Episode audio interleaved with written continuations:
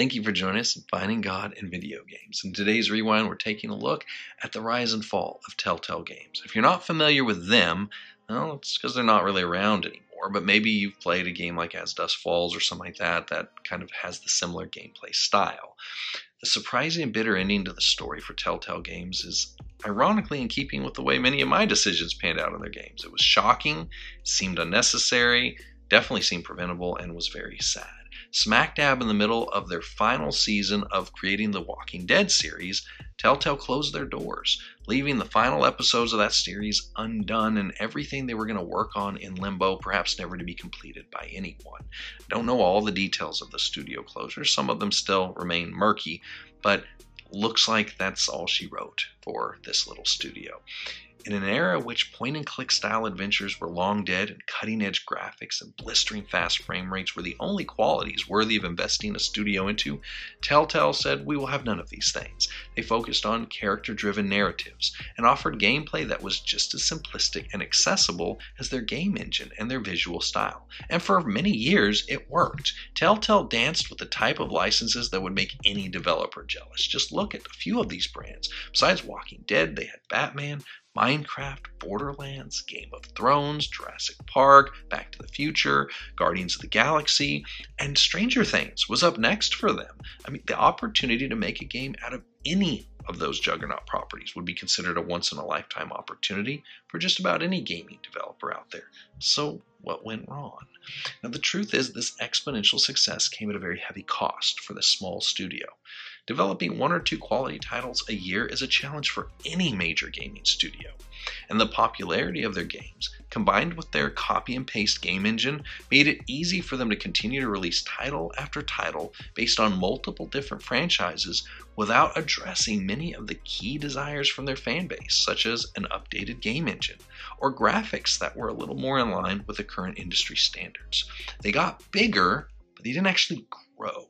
And as a result, Telltale finally ran out of financing, even as one of their most viable licenses was up next for release. And if they had managed to make the game based on Stranger Things, that might have changed this narrative tremendously. A more tragic truth is that many of us are living that Telltale Games lifestyle in our own lives every day the over encumbered life. Never before has a civilization of people had so many options and opportunities to live life on our own terms the way that we do now. Any human being on this planet is potentially one second away from becoming a viral sensation and being known all over the planet. Fame, wealth, power, and success are all more accessible now than at any other time in recorded history. So then, why are suicide rates up, violent crimes rampant, social unrest and depression at all time highs? It is this very over encumbering that is taking over and threatens to close the doors on the happiness and fulfillment that we all crave. If you're not familiar with the concept of over encumbrance, let me tell you a personal story. Many moons ago, I was putting way more hours than I care to admit into Elder Scrolls Oblivion. I was exploring a cave that was far above my current capabilities. I had only managed to find the spoils that were inside of it by running and hiding from the enemies rather than actually dispatching them. Once I got inside the cave, I found a suit of armor that was far better than what I was carrying. I was super excited, but I had a problem. The armor was too heavy. Even if I dropped everything that was unnecessary to my journey. The armor itself weighed so much more than my character could handle at the time. The only way I could leave the cave with it is I'd have to drop all of my weapons and take my chances with the enemies that I'd been unable to defeat on my way in. As much as I craved this particular set of armor, I wasn't in a place where I could carry it.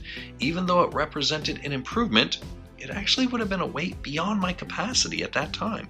I would have spent hours trying to escape in an over encumbered state, slowly walking, unable to jump or run, completely ineffective for defense or offense. The armor I had entered the cave with was simply a better fit for me at the time, and traveling light suited my abilities at this stage of the game.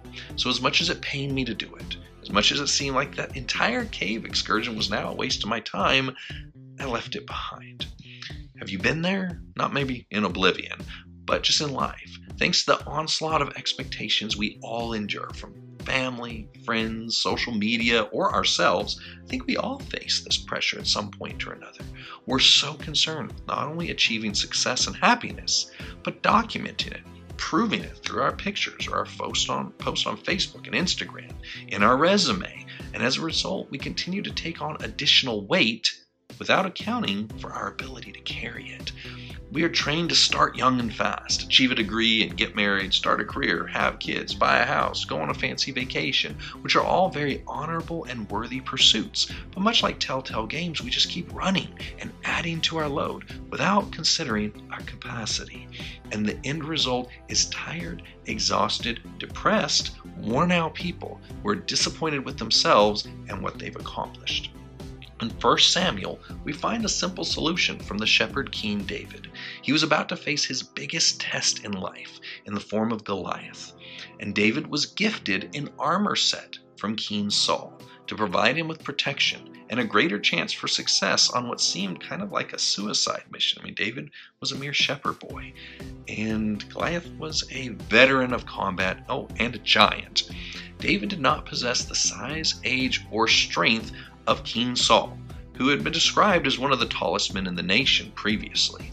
So Saul's armor, which to be honest, hadn't really done Saul any favors here either, he would have been taken on Goliath, was clearly not a fit for David either. And whether Saul was genuinely trying to help David, or maybe intentionally over encumbering him to sabotage him, or maybe he was just trying to take some of the future credit for David's success, being able to say, well, you know, I loaned him the armor. I don't know which of those three it could be. That's a discussion for another day. But in 1 Samuel 17, 38 through 40, here's how it went down. It said Saul clothed David with his armor. He put a bronze helmet on his head. He clothed them with a coat of mail. David fastened his sword to the armor and tried to walk, for he had not tested them. And David said to Saul, I cannot walk with these, for I have not tested them. So David took them off.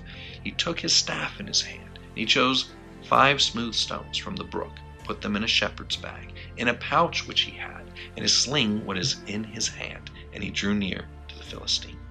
David took stock of the situation, realized his actual capacity, and chose to travel light. He knew the Lord had nudged him to accomplish this task of slaying the giant, but David had to make the choice of what to bring with him into the battle. And he trusted that the God who can do much with little would be able to use him more successfully by simply braining his sling and some rocks that he was already accustomed to using. By choosing not to engage in the over encumbrance that was being thrust upon him, maybe with good intentions, by those who may have been considered older and wiser, or at least more successful, by ignoring that, David actually found his own path to success. It's a common misunderstanding that David only used his sling to end this battle. No, you actually have to finish the story to find the end result for Goliath. Now, yes, David did drop the giant with a stone from his sling, and after that, he raced over to the body. Maybe not the, the most gentle conversation here, but he pulled out Goliath's massive sword and he used Goliath's own sword to sever his neck from his shoulders and in the battle with authority.